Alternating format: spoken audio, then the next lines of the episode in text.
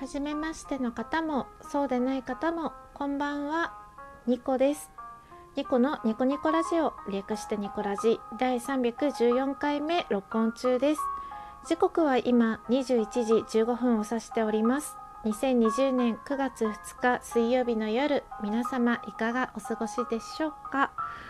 えー、台風が接近しておりますね。九州地方の方は風が強くなってきたなと感じていらっしゃる方もいるのではないでしょうか。えー、台風って普通ねあのどんどん日本に近づく時に勢力が弱まっていくらしいんですけれど今回の台風はあの動くたびに勢力がね増しているみたいなのでかなりね甚大な被害があるんじゃないかとニュースでも言われています。皆さんもね報道を見て台風について備えてる方多いと思うんですけれどもまあ飛びそうなものはね固定するとか停電になってもね食べれるもの食料を用意するとか今コロナウイルスがねまだ流行ってるのでいつもだったら、まあ、避難所っていうのが学校の体育館とか公民館みたいなところになるかもしれないんですけれどもソーシャルディスタンスを保つためにももしねなんかちょっと遠い親戚の家とかがそあってそっちに避難できそうだったら、まあ、そういう親戚の方とねあの密に連絡を取り合うっていういつもはしないようなあのこともしてた方が万が一にね備えて台風に備えてしてた方がいいんじゃないかなと思います。うんうん、でも本当にね被害が少ないことを今から祈っております。はいというわけでニコラジニコ1目お便りのご紹介です。今回のお便りですねすっごく嬉しかったんですよ。うんあのお便りをいただいた人が意外っていうか意外ではないんですけれどあお便りいただけたなって思ってすごく嬉しかったです。ご紹介いたします。ニコ姉が落ち込んでいると心配しちゃうやつです。いつもの顔文字。人間関係は悩む時あるよね。どうにか元気になってほしいけど無理に元気になる必要もないのかな。まるまる。浮き沈みって時には必要なんだろうけど考えすぎってだけじゃないだろうなとニコ姉の性格を考えたら思ってしまった。てんてんてん。どう言葉かければいいかわかんないけどどんな時のニコ姉でも大好きです。いつもの顔文字。言いたいこと吐き出せば少しは楽になったと信じています。ニコ姉大好き野郎より。ということで、えー、ニコ姉大好き野郎の後にもねその方がよく使ってたいつもの顔文字が入っていてもうすぐ分かりました。どなたからいただいたのかどなたからお便りが来たのかすぐ分かりました。うん。とても嬉しかったですね。このお便りをいただいたことであまだこのニコネ大好き野郎さんと交流ができるんだって思ったのがほんと一筋の希望っていうかうん。もう交流することもなくなっちゃうのかなって寂しくしてたんですよ私はね。うん、この方とは結構初期の方から仲良くさせていただいてたのでなのでこのニコネ大好き野郎さんとまだ交流できるんだっていう喜びが私の中の希望って感じです。はい本当にありがとうございました。とってもうん嬉しかったまだ交流できるんだなっていうのがねありがたかったし嬉しかったです。というわけでありがたいお便りをいただきました。あの前回のですね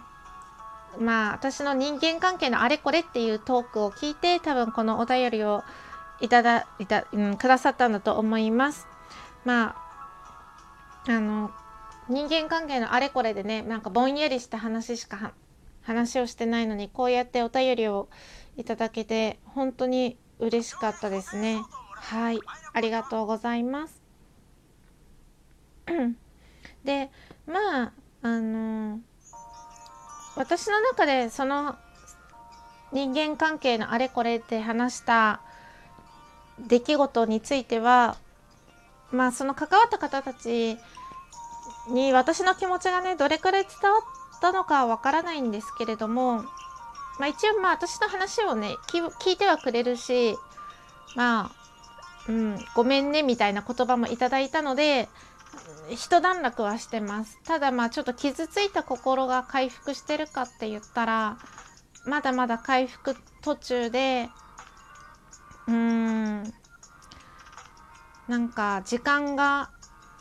癒してくれるのを待つしかないなって感じです。でもその出来事が起きた日よりかは確実にその出来事に対して感情っていうのが薄れていくんですよね。時間とともに。うん。なのでまあその出来事があった日よりかは全然今は元気だし昨日よりかは今日が元気だしって感じで生きてますね、まあ、生きてるとね人生悲しいこととか辛いこととかあるけどその辛い時辛いことにあった日が一番辛いんですよね。で次の日はその日よりちょっと楽になってるはずなんですよ。時間が経てば良くも悪くも感情ってどんどん薄れてって思い返しても感情がね何にも湧かないっていうかまあ感情が何にも湧かないっていうのは言い過ぎかもしれないんですけど思い出しても、まあ、泣いたりしないとか苦しくなったりしないとかそういう感じになっていくと思うのでうん。なのでまあ回復途中って感じですかね私は。はい。えーと2個2目ですね。2つ目のトークいきましょう。今日は水曜日です。ということはお題トーク。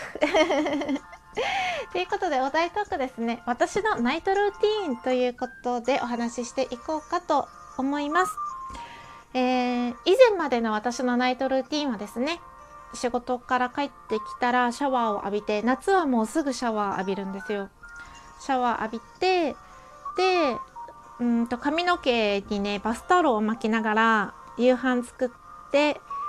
で化粧水塗ったりしてちょっと半乾きのまま髪の毛半乾きのままご飯食べてで髪の毛ドライヤーで乾かしてストレッチとかしてご飯を片付け食べたね食器とか片付けてお弁当作ってっていう感じのナイトルーティンだったんですけれども今はですねだんだんちょっとずつ涼しくなってきて帰ったらもうともかくね疲れてるからベッドにゴロンってします。ベッドにゴロンってしてでうだうだってした後に最近のナイトリナイトルーティーンではですねちゃんとお風呂を沸かすようになったんですよ。いつだったか私お風呂めんどくさいっていうトークも撮ったりしたんですけどなんとちゃんとですねお湯を張って湯船に浸かるという行為をしてまして。でその中で結構楽しみなのがあの入浴剤を選ぶことですね。なので私の最近のナイトルーティンは入浴剤を選ぶことって感じです。もうね疲れてると癒されたいんですよともかく。で癒されるためにはどうしたらいいかって考えた時にいい香りに包まれたいって思ったんですね。でそれには入浴剤だって思ってちゃんとねぬるめのお湯を張って今日はどの入浴剤にしようかなって考えてる時が今一番幸せかもしれないですね。うん、結構ねあの乾燥肌なので前ナイトルーティンの話をした時に、うん、お風呂上がりに入あの入浴剤じゃない？お風呂上がりにですね全身にあの塗るんですよ。入浴剤じゃなくて 乳液みたいな。ボディローションか。ボディローション塗るんです。そう。そうなんです。でそういう感じでちょっと肌乾燥してるなって感じなので今入浴剤を結構保湿が高く保てる入浴剤とかにしてますね。いい香りがして保湿効果が高い入浴剤とかを1袋120円とか150円とか、まあ、高くても300円ぐらいで売ってるのでバラ売りしてるものをいろんな香りのを買って今日はどれにしようかなってって選んではお風呂に使ってます。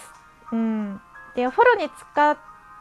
うと浸かると時間としては大体1時間ぐらいはどうしても使っちゃうのでお風呂だけで入浴時間が1時間ぐらいになっちゃうので髪の毛乾かすとかなるともう1時間半とか2時間ぐらい経っちゃうんですよ。うんあのお風呂場にいるのが1時間半ぐらいの時もあったりするので。そう。なので2時間ぐらい経っちゃうので。でもうご飯をですねすっごく簡単なものにしてます。朝ごはんみたいなご飯。牛乳とパンとか。そういう感じにしてて自炊をあんまりしなくなって今はお風呂に時間を割いてるのが結構最近のナイトルーティーンですね。はいというわけで今日はちょっと短いんですけれどもこの辺で終わりにしようと思います。ニコネ大好き野郎さん。お便り本当にありがとうございました。とても励みになりましたしまたね交流できる日がきっと来るとそういう希望を持って生きていこうと 思います。最後までお付き合いいただいてありがとうございました。明日も皆様にとって良い一日でありますように。おやすみなさい。ニコでした。